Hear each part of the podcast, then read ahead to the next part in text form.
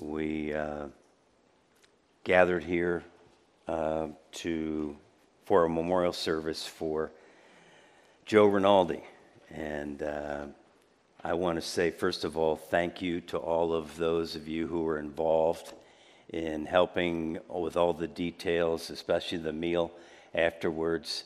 Uh, for those of you that participated in other ways, thank you very much. Uh, I'm sure Joseph and Lynn really appreciate that.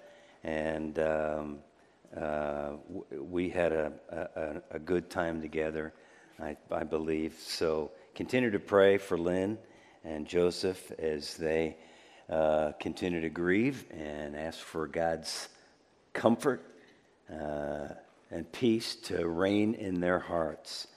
And then uh, we mentioned to you last week that Bob and Joan Mallory, uh, we will be holding a memorial service for them here on Saturday, July 3rd.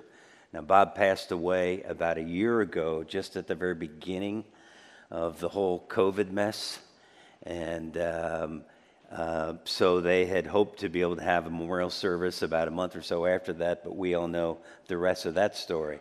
And then uh, Joan, his wife, just passed away uh, about three weeks or so ago. And so the family will be coming here, and we will be holding memorial service for Bob and Joan on July 3rd. Uh, just so that you know, some of you may not even know the Mallorys, and uh, they were longtime members here. But uh, just so that you can be praying. And for, for those of you that are in my class, we're not going to meet today. Uh, I, I just am struggling with this cold thing. And so, just so that you know, I'll be in touch during the week and we'll, we'll go from there. So, if you'd open your Bibles with me, please, to 1 Corinthians chapter 8. 1 Corinthians chapter 8. And uh, we begin um, a study in these three chapters, chapters 8, 9, and 10, all connect. And um, so we're going to do that, but we're going to look at uh, about the first half of chapter 8 today. Uh, 1 Corinthians 8, chapter, uh, chapter 8, and verse 1. And this is what Paul says Now about food sacrificed to idols. Now about. And, and we've seen that a couple times before now in our text. In fact, back in chapter 7 and verse 1 we read, Paul said, Now for the matters you wrote about. And as we've talked about that, starting there at chapter 7, Paul begins a different approach in his writing of 1 Corinthians. Now he is responding to, answering questions that the church people had sent to him via a letter. We don't have that letter, we don't know exactly what was in that letter other than that we know that there are some questions that pop up in the scripture. Chapter 7, verse 25, we looked at uh, last week. Now about virgins. Well, that was a change, kind of the still the marriage study, and yet a, a, a different direction. And, and that's what that was because they had asked specifically about, we believe, that that was women who were engaged at that point. And Paul went on and talked from there. So now we begin chapter 8 and verse 1 now about food sacrificed to idols. And so there's another subject introduced to us here in the text. And as, and as we think about this, food sacrificed to idols, the culture in the city of Corinth included the worship of idols. That was part of all the mess that was going on in that city uh, idols, shrines, temples all over the place. That was just the way of life in the city of Corinth, as it was throughout much of Greece. We read that in Acts chapter 17 in the city of Athens. The same thing would have been true. Um, and so, idol worship involved offering animal sacrifices in pagan temples to so called gods. Now, those aren't my words, those are Paul's. If you look at verse 4, that's what Paul says. He repeats himself from verse 1 But so then, about eating food sacrificed to idols, we know that an idol is nothing at all in the world and that there is no God but one. Now, I want to come back to that, but uh, uh, actually, oh, verse 10, I'm sorry, was where I wanted to see you, have you see that so called gods. For if someone with a weak conscience sees you with all your knowledge eating in an idol's temple, won't that person be emboldened to eat what is sacrificed? And I can't find that verse. What in the world? Oh, there it is, verse 5. I'm sorry, thank you. For even if there are so called gods, I don't know why I put verse 4 in my notes, but there it is. Thank you. Verse 5, yes, even if there are so called gods. Well, there were in the minds of those who were involved in idol worship. And we're going to see later on in chapter 10 that Paul talks about this as being worship of demons. And uh, there was a, a very, that was a big deal. But we're not there yet in chapter 8, and we'll move through, and all this ties together. So, as we go through this and understand that idol worship involved offering animal sacrifice in their pagan temples to their so called gods, whether it was wood or stone or whatever it may have been. And uh, some of the meat that was then offered was burned as part of the sacrifice in that temple. Some of the meat then also was eaten in the temple as part of the worship of those idols, part of that ritual. But there were leftovers. We all love leftovers, right? Yeah, I mean, you, you know, well, this is a, a quite a different kind of leftovers, but there were leftovers. And the leftover meat was taken by the pagan priests and the individuals who brought that animal to be sacrificed. And uh, it was taken home by those individuals who brought it uh, to eat at home, or it could have been sold in the marketplace. Or in verse 10, and here's where I wanted to point to that, it could be eaten socially. Uh, we're told without any religious connection whatsoever. And so, there in verse 10, we read, For if someone with a weak conscience sees you with all your knowledge eating in an idol's temple, won't that person be emboldened to eat what is sacrificed to the idol? So they would eat it too in the idol's temple. And we will understand as we move through this text, and we're not going to get all the answers today because it's tied up in these three chapters. And it's critical that we take it all together because there's going to be a question in your mind. And in fact, I'd encourage you these next few weeks to read through chapters 8, 9, and 10 together. It will help you to get a picture of all of what Paul is talking about. And you need to read carefully because you're going to see what Paul says at the end of chapter 8 when he basically says, Hey, that's an allowable thing, though he gives the answer, I don't think you should do it if it causes a, another brother or sister to sin.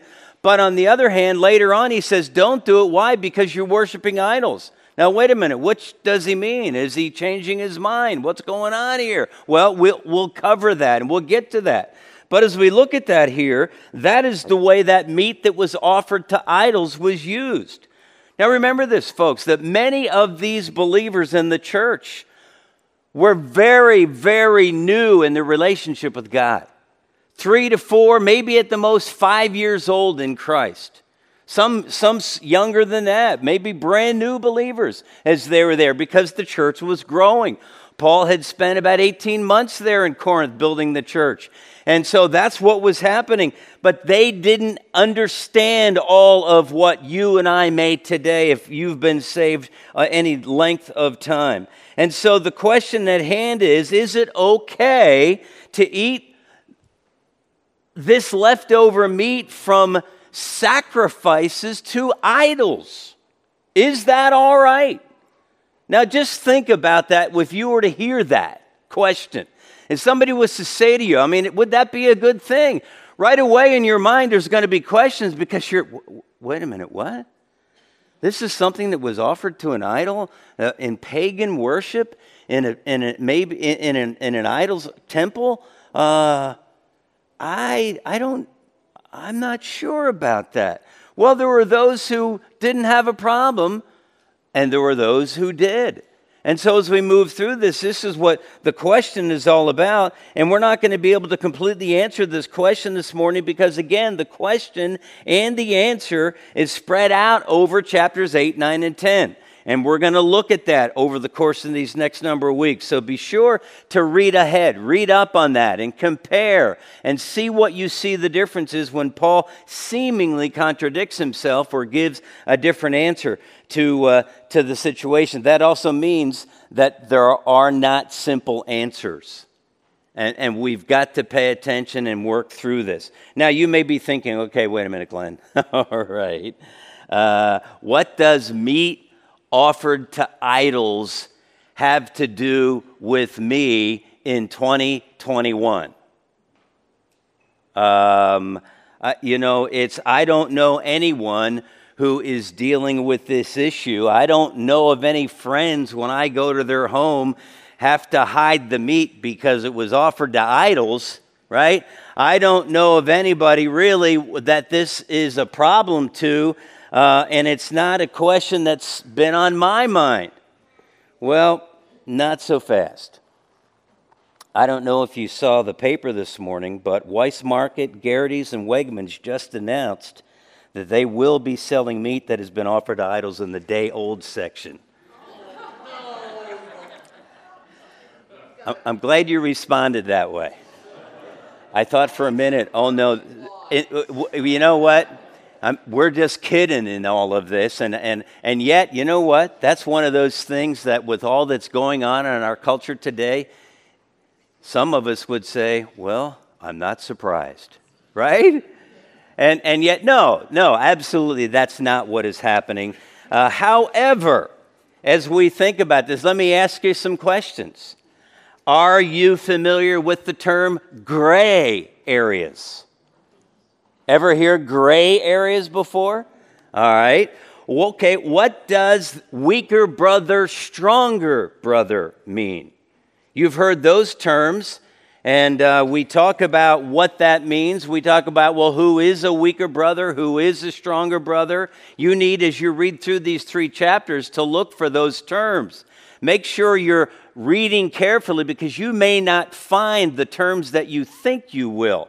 So read carefully. Have you ever watched another church member do something that you thought was wrong? And wonder, are you kidding me? What do they think they're doing? Who do they think they are? What's going on here? Or has your conscience bothered you when you were doing something that you thought was questionable? You began to participate in something, you began to, to pursue something, whatever it may have been, and all of a sudden, there's something heavy in your heart, or there's something in your mind that's just this voice maybe you, know, I'm not saying you're hearing voices, right? But you know what I mean? And, and all of a sudden you're saying, man, my conscience is really, wow. I, there's a little bit of guilt or question or what's going on. And so maybe that, what about Christian liberty in areas that are not spoken of as right or wrong in the Bible? How do we make those decisions? How do we choose the right thing? the thing that would glorify God. Are you with me?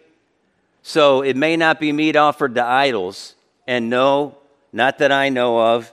The day old section in any of our stores in northeastern PA doesn't have meat offered to idols. So don't go looking, right? But but the idea is these are the kinds of questions that will come into play in the next three chapters of 1 Corinthians. So today I want to look at two factors that Paul tells us must be considered before we can actually, accurately, biblically answer the question is it right to eat food, meat, that has been sacrificed to idols? Or, maybe more in keeping with where we are today, how do I decide if something is right or wrong if the Bible doesn't specifically say one way or the other? So let me read with you uh, the first eight verses of 1 Corinthians, or first six verses of 1 Corinthians chapter 8. 1 Corinthians chapter 8, starting at verse 1. Now, about food sacrificed to idols, we know that we all possess knowledge. Notice the quotation marks around we all possess knowledge. But knowledge puffs up while love builds up. Those who think they know something do not yet know as they ought to know. But whoever loves God is known by God. So then, about food sacrificed to idols. We know that an idol is nothing at all in the world. And then there is no God but one. For even if there are so called gods, whether in heaven or on, or on earth, as indeed there are many gods and many lords, yet for us there is but one God, one God, the Father, from whom all things came, and for whom we live and there is but one Lord Jesus Christ, through whom all things came and through whom we live. Now, there it is, the first six verses. That's what we're going to deal with. And there are two factors that Paul brings to our attention that we must consider as we look for an answer to this question. So, we're not going to get that answer today, but in a sense, we will because it's going to be the things that we need to think about when we're trying to answer that question about meat offered to idols or about those questionable issues, those gray areas, those areas of weaker brother, stronger brother, or the Christian liberty things, or where is your conscience being moved, and is that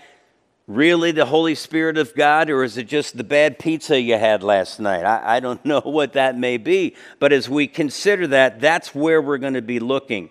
And so here we go. The first factor that we must consider in looking to answer that question the meat offered to idols is found in verse 1. And we know that, quote, we all possess knowledge. Quote, the first factor is, the, is that of knowledge. Knowledge. The words are in, we all possess knowledge, are in quotes because we believe that it's from the letter that the church wrote to Paul. Paul is lifting that phrase right out of the letter that the Corinthians sent him, and he's referring to it. So he says, Yes, we know that we all possess knowledge. And that may have been kind of a slogan or a cliche for the, for the Corinthians along the way, but the knowledge which that knowledge, the knowledge that we're reading about here, that we all possess knowledge, which for the believer, knowledge is God given, it comes from the Word, right? It's also ought to be spirit directed, and we're going to see sometimes it is not spirit directed because sometimes we use that knowledge in ways that God never intended for us to use that knowledge. And Paul's going to address that with the Corinthian church. But as we look at this, this knowledge found right here in verse 1, I believe is is probably the, what Paul is talking about in verse 4. This knowledge, what? Well, look at verse 4. He repeats, so then, about eating food sacrificed to idols. We know that an idol is nothing at all in the world and that there is no God but one. He's, that's the knowledge, I think. Probably I, that's the most likely representation for the knowledge in verse 1. It's right there in verse 4. We know that an idol is nothing at all in the world. If, if we were to talk about that, if you were to go somewhere to visit some cult shrine or whatever, and they had stones or rocks or wood or trees or animals or whatever that, that people were worshiping, you and I would say, well, we know that an idol is nothing at all. This, this isn't a God. We would know that. And that's the knowledge that they had, he's saying. That's God given knowledge. And then he says, and then we would also know that there is no God but one. So, what's the deal about the knowledge? Well, I want you to look with me to uh, Deuteronomy chapter 6. Deuteronomy chapter 6. Because as we talk about this one God statement that Paul is making here, when he says, We know this knowledge that there is one God, I want to remind you that's nothing new. But he's reminding the believers there in the church at Corinth that there is one God. And here's what he says in Deuteronomy chapter 6, verses 4 to 9. And, and these verses ought to be a little familiar to you because I read them to our four moms and dads up here with their children last week. Now, maybe in some of the um, movement on the platform, you missed that, but, uh, but that's okay because here it is again. Deuteronomy chapter 6, verse 4. Hear, O Israel, right off the the Lord our God, the Lord is one.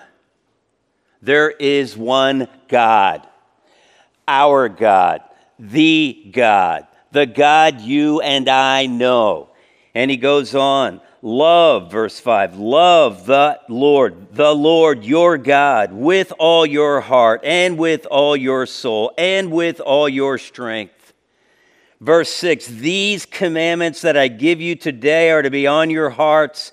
Impress them on your children. Talk about them when you sit at home, when you walk the, along the road, when you lie down, when you get up. Tie them as symbols on your hands and bind them on your foreheads. Write them on the door frames of your houses and on your gates. What is Moses telling us, what is the Word of God telling us? That there is one God. And because there is one God, folks, we need to live differently.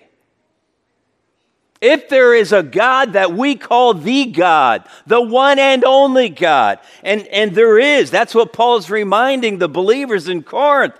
The idea is that ought to have a distinct impression on us. It ought to set us who know the one God, who have put our faith in Jesus Christ. It ought to set us aside as different from everybody who doesn't. And, folks, that's got to be most people in this world today.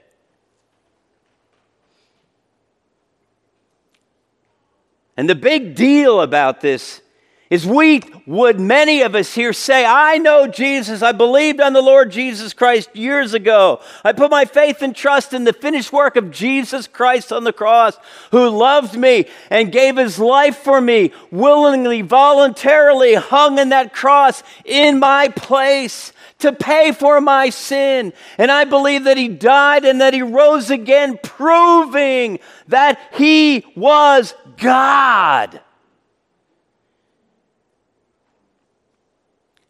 and I want Him to change my life, forgive my sin. Folks, I'm going to guess every one of us here who would say, I know Jesus, I'm a follower of Jesus, I've put my faith in Jesus. I'm going to think that every one of us would acknowledge that in our lives. But the people around us know we're different. I don't mean weird. I don't mean obnoxious.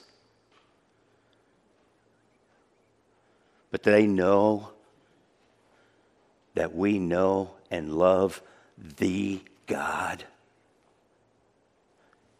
Paul says, he goes on, he talks about verse 6 Yet for us there is but one God, the Father, from whom all things came what does that mean God is? The Creator. And that He came as we, as we continue on, from whom all things and for whom we live. And there is but one Lord, Jesus Christ, through whom all things came and through whom we live. He's calling God the creator. He's saying that Jesus, the creation, came through him. Well, we, we understand that. How about John 1 1? In the beginning was the Word, the Word was with God, the Word was God. We understand all that, and we go into creation. We go to, we go to Colossians 1, and that God is the creator. We, we go from there. He's the sustainer of life, He's the one who holds everything together. And we read in Scripture that God and our Savior Jesus are one. They are the one God. Yes, the Trinity, the triune God, three in one. Here, Paul's not talking about the Holy Spirit, but he's saying Jesus is God. Why? Because they're building the church. And Jesus is the Savior, and He's God. He's the one who can forgive their sins. So that's changed, that's transformed our lives. Folks, do people see that in us?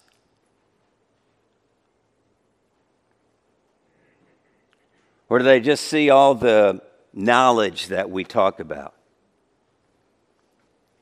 Because Paul is saying here, we know that there is only one God, not many gods idols who mean nothing, the so called gods. And, and the so called God, he means in comparison. There's no significance whatsoever. He knows there are those gods that people say they worship, but they're not real. And what we call this is monotheism, that there is one God, mono.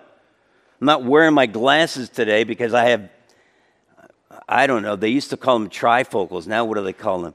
Progressives, right? And, and you, you, you're always going, mm-hmm. and, and so I, I, I don't know last time I went to the eye doctor, my doctor told me he, my eyes got stronger. That's why I can't read my, with my glasses. I'm like, wait a minute. I just had a birthday back in December. I'm getting older. Your eyes are getting, my eyes are getting better. Yeah, that's what happens. Sometimes. Some of you may be going, what?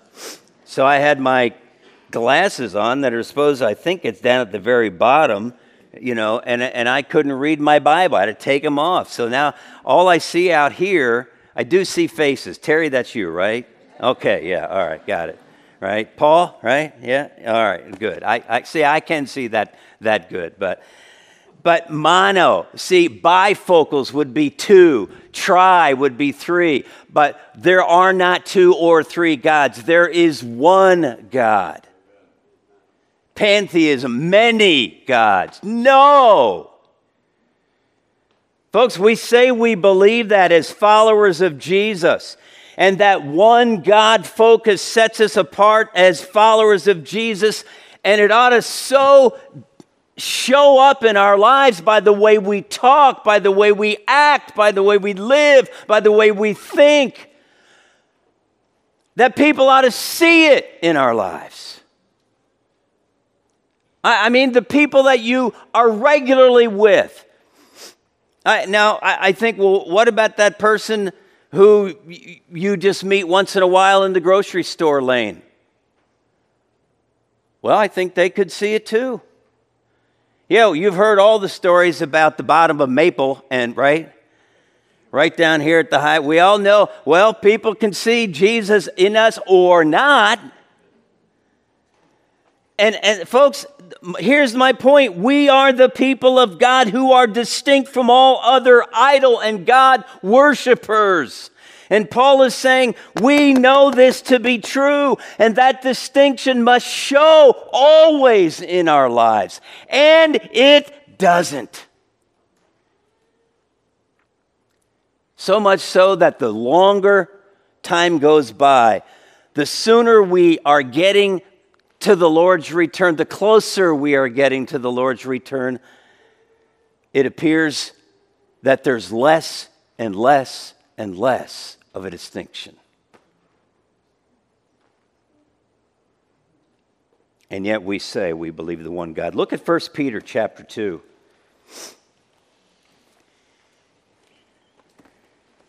I, I, I got hung up in the text here this week, and I just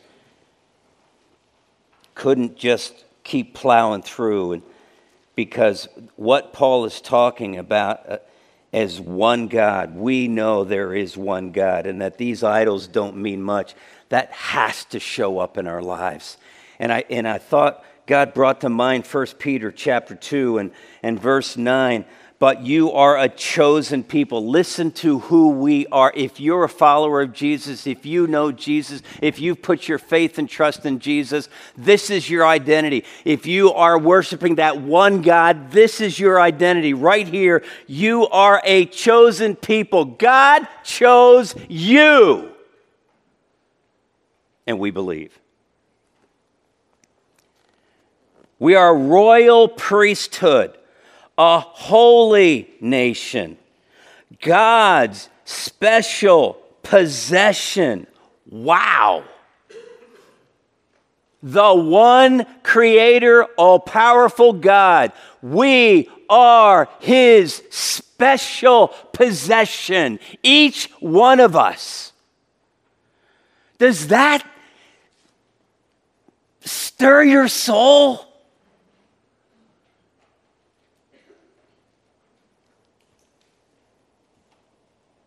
And then he says, Why? So that you may declare the praises of him who called you out of darkness into his wonderful light.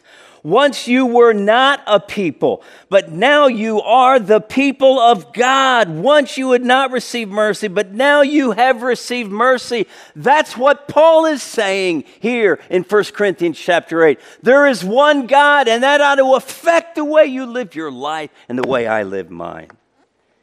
Look at verse 11. Dear friends, I urge you as foreigners and exiles in this world, we don't have a home here. The old song, This World Is Not My Home, I'm just passing through. Problem is, we have laid down too many foundations. And we forget that we're just passing through. And we're spending a lot of time putting our energy and resources and all that we've got into stuff on this earth that isn't going to last or mean diddly squat. For those of you younger, that word, you'll have to look it up. Google it. As foreigners and exiles, to abstain from sinful desires which wage war against your soul. Live such good lives. Here it is. Live such good lives among the pagans that though they accuse you of doing wrong, they may see your good deeds and glorify God on the day He visits us. Why would they glorify God? Because they see how we live our life. They see that we're a one God person, a one God family. We are a one God church. And that one God has made all the difference in our lives. And we say that over and over. We nod. Oh, yes, we give assent to that. We affirm that truth. And, and yet we don't regularly live like it's true.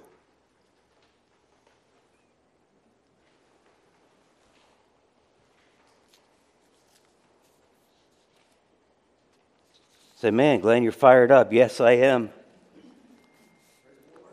I am sick and tired, folks. The whining and complaining about masks and vaccines and about our freedoms and everything else when we got a world full of lost people out there that we're supposed to be living before as those who know the one God and saying, you know what? How hard it gets, it doesn't matter because we're going to, by our lives, stand for Jesus. And not be distracted by all kinds of other stuff. We are distinct. We are different. People must see Jesus in us because we are one God people. Now, back to verse 1. We all possess knowledge, but knowledge puffs up. Well, we know that. We, we, that's a, we like to quote that statement. We need to be careful about quoting that statement because that's typically we quote it not in the way that, that Paul used it here. We all know that knowledge puffs up, and it does.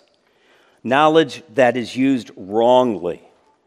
Knowledge that is used to beat people down. Knowledge that is used to put people down. Knowledge that is used to humiliate people because they're not as knowledgeable as we are, or they're not as strong in their faith as we are. And, and that's one of the concerns that Paul had in the way that some of the believers were treating some of the other believers.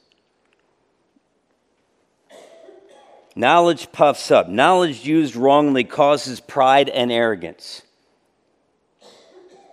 Verse 2 Those who think they know something do not yet know as they ought to know. Let me, that sounds a little muddled. It's not, but here's another translation Anyone who claims to know all the answers doesn't really know very much.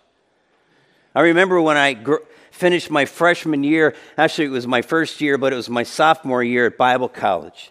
Spent the year studying, and I remember how I knew everything when I came home that summer. And I wanted my sister especially to know, who went to a college that I didn't think was a very good college. So I made sure she knew that I knew all the answers.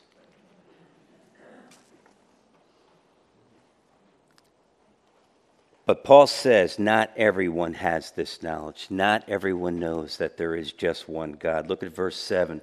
But not everyone possesses this knowledge. Some people are still so accustomed to idols that when they eat sacrificial food, they think of it as having been sacrificed to a God.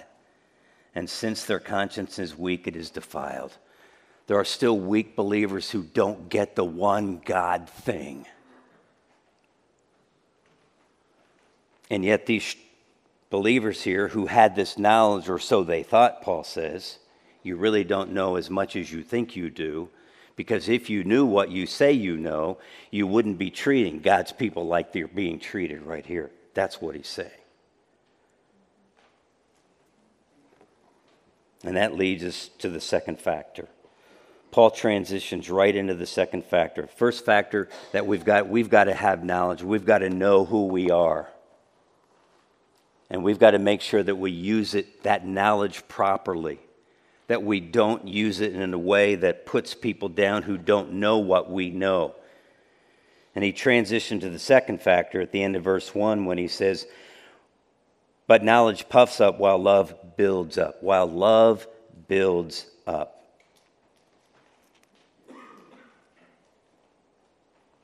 Verse 3 Whoever loves God is known by God. Love builds up. And the reason love builds up is because, as Paul says, whoever loves God is known by God. In other words, for you and I who know Jesus, we love God. And then he says, and that means you're known by God. What's Paul saying? He's saying you're a believer that's a word, a phrase that has to do with being saved, about being redeemed. It's a, it's a word that has to do with being chosen, that you've been elected. Don't cringe, folks, with that word. It's a Bible word. It's a Bible truth, a Bible doctrine. We've been chosen in Him before the foundations of the world. Amen? Yes. And that's what Paul's saying. And he says, Those who love God have been chosen by God or, or, or are known by God. It's a reference to our re- election, our redemption, that God chose us for salvation because we are known by Him. We can love God. That's a, that's, we're devoted to God. We give it all to Him. And as we'll see, that means also that's the only way we can love God's people. We can't love God's people if we don't love God. If we're not known by God, if we haven't been saved, if we're not believers, if we're not one God people, we can't love one another. That's why when Jesus asked, what are the first, what's the first great commandment, and then what's the second? And he said, Well, the first is love the Lord your God. We read that in Deuteronomy 6 with all your heart, soul, and strength, mind. The second is like a love your neighbor as yourself. You can't do that if you don't love God first. If we aren't one God people, but folks, we are one God people, and yet many times the love does not show. The critical, bitter stuff that comes out of our mouths, out of our hearts, that's what Jesus says.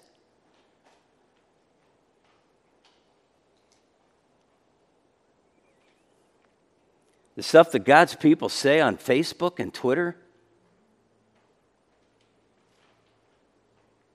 who, uh, man, I'm glad I don't do that stuff. I mean, Facebook and Twitter.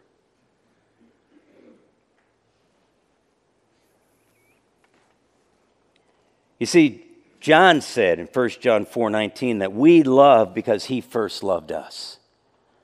That's the only way we can love. Jesus himself told us a new command I give you love one another as I have loved you, so that you also love one another. And then verse 35 by this, what? Our love for each. By this will all men know that you are my disciples. By this will all men know that you are followers of Jesus. How? If you love one another. And that's just one of those things. We sang about it today. John read some scripture about it today. And we talk about how, we, yes, we know we need to love one another, but people, we don't do it. The things that we say behind people's backs and the things that we accuse people of that we've never even talked to. I, I, I read an article a couple weeks ago written by an individual in one of the magazine, Christian magazine things that was talking about how evangelicals are viewed as fools in our world today. People who know Jesus, because we got people who are deconstructing their faith, giving up on their beliefs in Jesus, walking away from what they were taught, saying one thing over here, doing another over here. And, and we are not being viewed as one God people, folks. And I, and I know this world is headed the wrong direction, but guess what? That's part of God's plan. He doesn't cause people to sin, but we know the end of the story.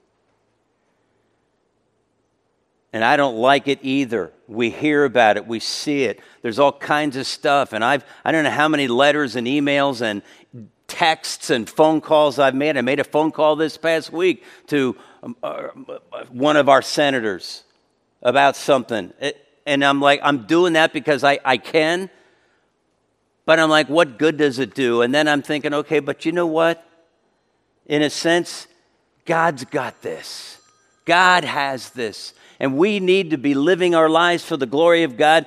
Do what you can do. I don't know if it's going to make any difference or not. Let's stand up for truth when we need to stand up for truth. But, folks, there are people all over the place who need to see that we're one God people, that we love one another, and that Jesus is in our hearts, and that these people need Jesus.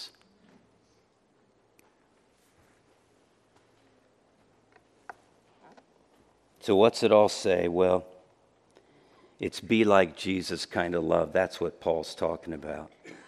And we get down in conclusion to verse 8 and we read, But food does, excuse me, verse 9, be careful, however, that the exercise of your rights does not become a stumbling block to the weak. Be careful. Yeah, we're big rights people, aren't we? That's not fair. I have my rights. You're violating my rights. And, and, and here's what Paul says be careful that the exercise of your rights does not become a stumbling block to the weak. That's what matters more than our rights. Verse 13, therefore, if what I eat causes my brother or sister to fall into sin, I will never eat meat again so that I will not cause them to fall. Wow. Never eat meat. And Paul has, is basically alluded to the fact that they could. It was their right. He doesn't say so called right. He said, yeah, you have the right. But if it's going to cause my brother or sister to fall into sin, I'll never do it. Why? Because God loved me. And when He loved me and chose me and saved me, He gave me the ability to love Him first with all my heart. And then told me that I need also to love my neighbor as myself. Now that's how it begins. And before we can even answer those questions about right and wrong, weaker brother, stronger, gray areas, we've got to make sure we know the truth and we live it. And secondly, that we're loving one another. That's what Paul says. And I close with this reminder. We've said it, I'm going to guess, just about every week, if not every week. God's holy people need to be who we already are We've been declared holy. We've got to live holy lives. Father, thank you for Jesus Christ.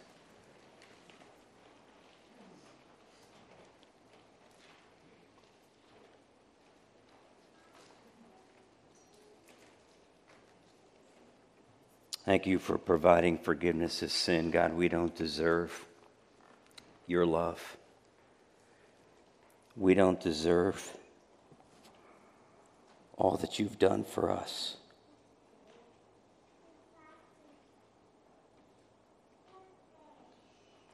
In fact, we deserve hell. That's what you tell us in the Bible. But God, you sent Jesus to die so that we could be forgiven, so that we could be transformed completely, so that we can know that we are one God people. Oh God, help us in this difficult, difficult, hard day in which we live. That's only getting harder.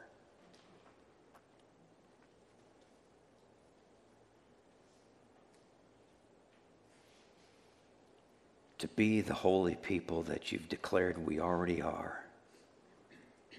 To live so that people see that one God in us so that we can proclaim Jesus Christ as the salt and the light. God, help us to be that for your glory. And if there's any here today who just do not know the one God, Jesus, I pray that you'd open their hearts. Bring them to yourself. For it's in Christ's name I pray. Amen.